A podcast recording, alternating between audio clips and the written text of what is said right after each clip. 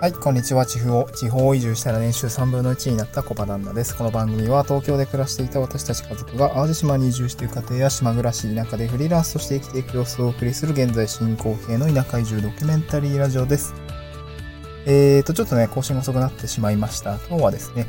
まあ、朝からちょっと子供と妻と一緒に淡路島島内ですね、ちょっと買い物に出かけていて、えー、っと、あれですね、えー、っと、なんだっけ、食器洗い食器洗い洗浄機兼乾燥機みたいなやつとか、あと、なんだっけな、えー、まあそれがね、あとドラム式とかね、あの、ちょっと欲しくて、ちょっといろいろ見てたんですけど、まあ、って言っても買うお金はね、あの、ちゃんと副業で稼げよって言われているんですが まあね、ドラム式の洗濯機とか20万ぐらいして、マジで20万稼がないときついなっていうところを感じながら、はい、ちょっと妻にね、えー、まあ、いつ帰るんだか、みたいな話をしてしていながら、まあ、今先ほどつ、えっ、ー、と、子供、妻も昼寝をしていて、子供もちょっと今寝かしつけたので、えっ、ー、と、音声をやっと収録しているっていう感じでございます。えっと、今日なんですね、トークテーマですが、えっとですね、ブログで月5000円稼げるようになるまでかかった時間ということで、えっ、と、少し、なんていうんですか、自分のブログ歴みたいなところを少し深掘りをしていきたいなと思っています。えっと、ブログでね、月5000円稼げるようになるまでにや、えっと、やった、やってきたことなんですけど、まあ一つ、まずブログを始めたのがいつだったのかっていうところですね。こちら2018年の1月でございました。もう3年半前ぐらいですかね。2018年1月なので、今2021年の、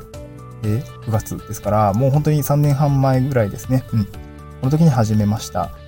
なんで始めたのかっていうとね、まあ、これ、2018年1月に始めたのはワードプレスでブログを開設したのがこの年でした。実際は、もう少し前にちょっとやってたんですよね。2016年とかアメブロとか、うん、なんかちょっとね、いろいろあったんですよね。ブログで、ちょっと夢を見たいみたいな時期が何度かあって、ただね、やっぱ挫折して、いや、ダメだ、もう、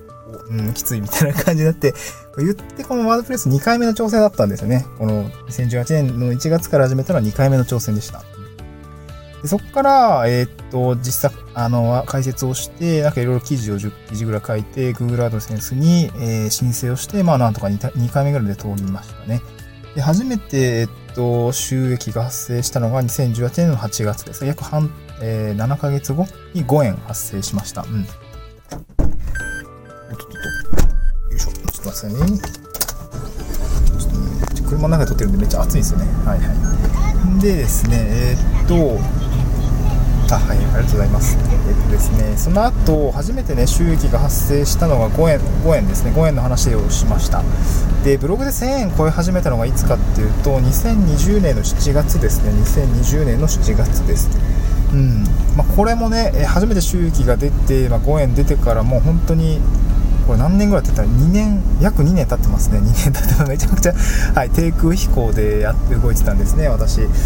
あのー、ていうのか、ブログをね、更新する頻度がめっちゃ遅くて、って言ってたのも、やっぱ仕事も忙しくて、なんかね、副業、そう、なんちゃって副業みたいな感じだったんですね。なんかこう、そう、今考えたらね、本当にもったいないなと思うんだけど、全然ブログにコミットしてなかったんですよね。うん。なんとなく書ければいいやとか、無理せず書ければいいやって感じで、いや、ちゃんと書けよっていう感じなんですけど、まあ、そこまであんまりモチベーションが上がんないとか、うんまあ、仕事も忙しいとかいやでも給料入ってるしみたいな感じで結構ダラダラやっていました。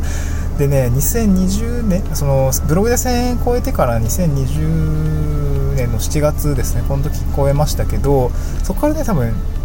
半年とか結構ブログ、まあ、1年弱ぐらいですかね更新してなかない時期ありました、うん、実際1年ぐらい更新してなかったんですよね。でブログをこブログで5000円超えたのが2021年8月先月なんですけど、まあ、この間も、まあ、約1年かかってるんですね。約1年かかってます。でめちゃくちゃ亀の足っていうかめちゃくちゃ遅いんですよね。でこんなになんで時間かかったのかっていうとやっぱりその3つぐらい要あの原因があるかと思っていて1つはこう商品を売ってなかったってことですね。あのブログはあの更新してたんですけどあんまりこう何ていうんですかねお金につながるようなことはやってなかったんでただただ更新してたって感じですね。まあ、本当に最初の頃のブログの記事ってすごい多分なんで あの、ね、恥ずかしいしちょっとリライトしないといけないなと思いつつもちょっと今はね別のブログを開設をしてそちらで頑張ろうって決めたんで、えー、まあまあまあ何でしょう今はそっちのブログで、まあ、コツコツ書いていて今何記事ぐらいかなえー、ちゃんと記事を書いて記事として書いてるのは多分40記事ぐらいになったのかな。でちょっとうんとまあ音声配信もやってるのでそのまあインデックスになるような記事っていうのが今60記事ぐらい更新をしていて多分90記事ぐらいになって100記事いくのかな？ぐらいになりましたね、うん、でただただただちょっとまあ前は書いていたっていう感じです。ねで2つ目の要因が多分ちゃんと書いてなかったってことですね。これはライティング技術の不足ですね。本当に、まあ、最初はやっぱりみんなそうだと思うんですけどえー、っと、まあ、どういうふうにこう記事を構成して1文目に何を書けば読んでもら目に留まるとかで2言目にはどういうリード文を書けば、えー、次の文を読んでもらえるとかよく分かってなかったんですよね、うん。まあ、よく分かってなかったというか全く意識してなかったもの書きたいように書いていたんですよね。で私もなんか、うん、多分型があるんだろうなってことはあのなんとなく分かってたんですけどどこに手をつけてどういうど何が正しいのかっていうのが全然分かんなくて、うんまあ、正直に今も正解か分かんないんですけど、まあ、徐々に検証していきながらとかあとサロン内の講座内サロンとかに入って講座のウェットライティング講座とかっていうのを勉強したりとかえなんかそういうことをしてます。あと動画学習とかね。えっとだから、ね、少しずつ学んでいるっていう感じですね、うん、まあ本当に今年に入ってブログしっかりやろうみたいな感じで、まあ、4月からコツコツ、まあ、脱サラしてえー、時間が取れたっていうのもあるんですけど、まあ、しっかり文章を書く技術とかブログの運営とかっていうのをしっかりやっていきたいなと思って今頑張っている次第でございますと。で最後3つ目ですね、これまあ先ほども言ったんですけど、更新頻度が少ないってですね、この2000、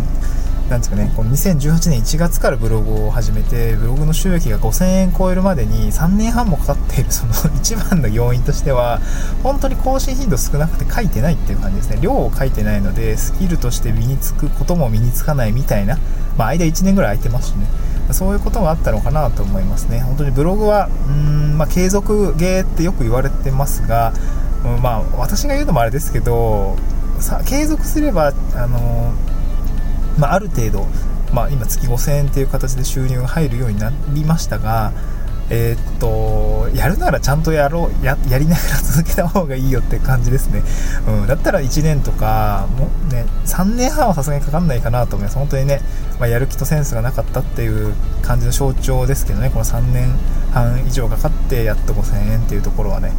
まあ、ちゃんと私もやろうと思いました。まあ、やっていれば、やってさえいれば、継続と、継続をしていればですね、結果は出るんだろうなというところはね、まあ、5000円まで来てな、まあ、この学ぶ、それを学ぶまでに、あのー、3年半かかったっていうところでね、やっと分かってきたんで、ちょっとね、今後の、まあ、こと、せめて今年1年は、あの、できることは、あの、全部やろうみたいな形で考えています。で、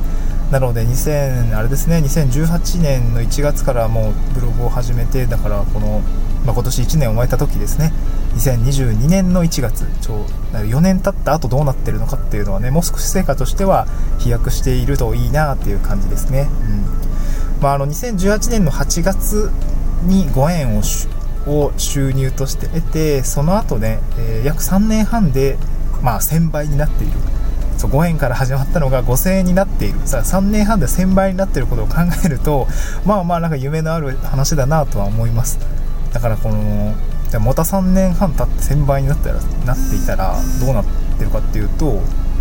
なんぼですか？えー、っと10倍で、えー、5万円。100倍で50万円。ちょっと500万はさすがに無理だね。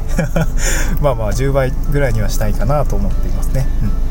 まあ、そう今日はそんな感じでですね、えー、っとブログで月5000円稼げるようになるまでかかった時間ということで、まあ、少しね、これなんかブログにちゃんとまとめようと思うので、まあ、書いたらまたご案内しますが、一旦音声で、あの、ちょっとね、思ってることを、えー、吐き出してみました。また次回の収録でお会いしましょう。バイバイ。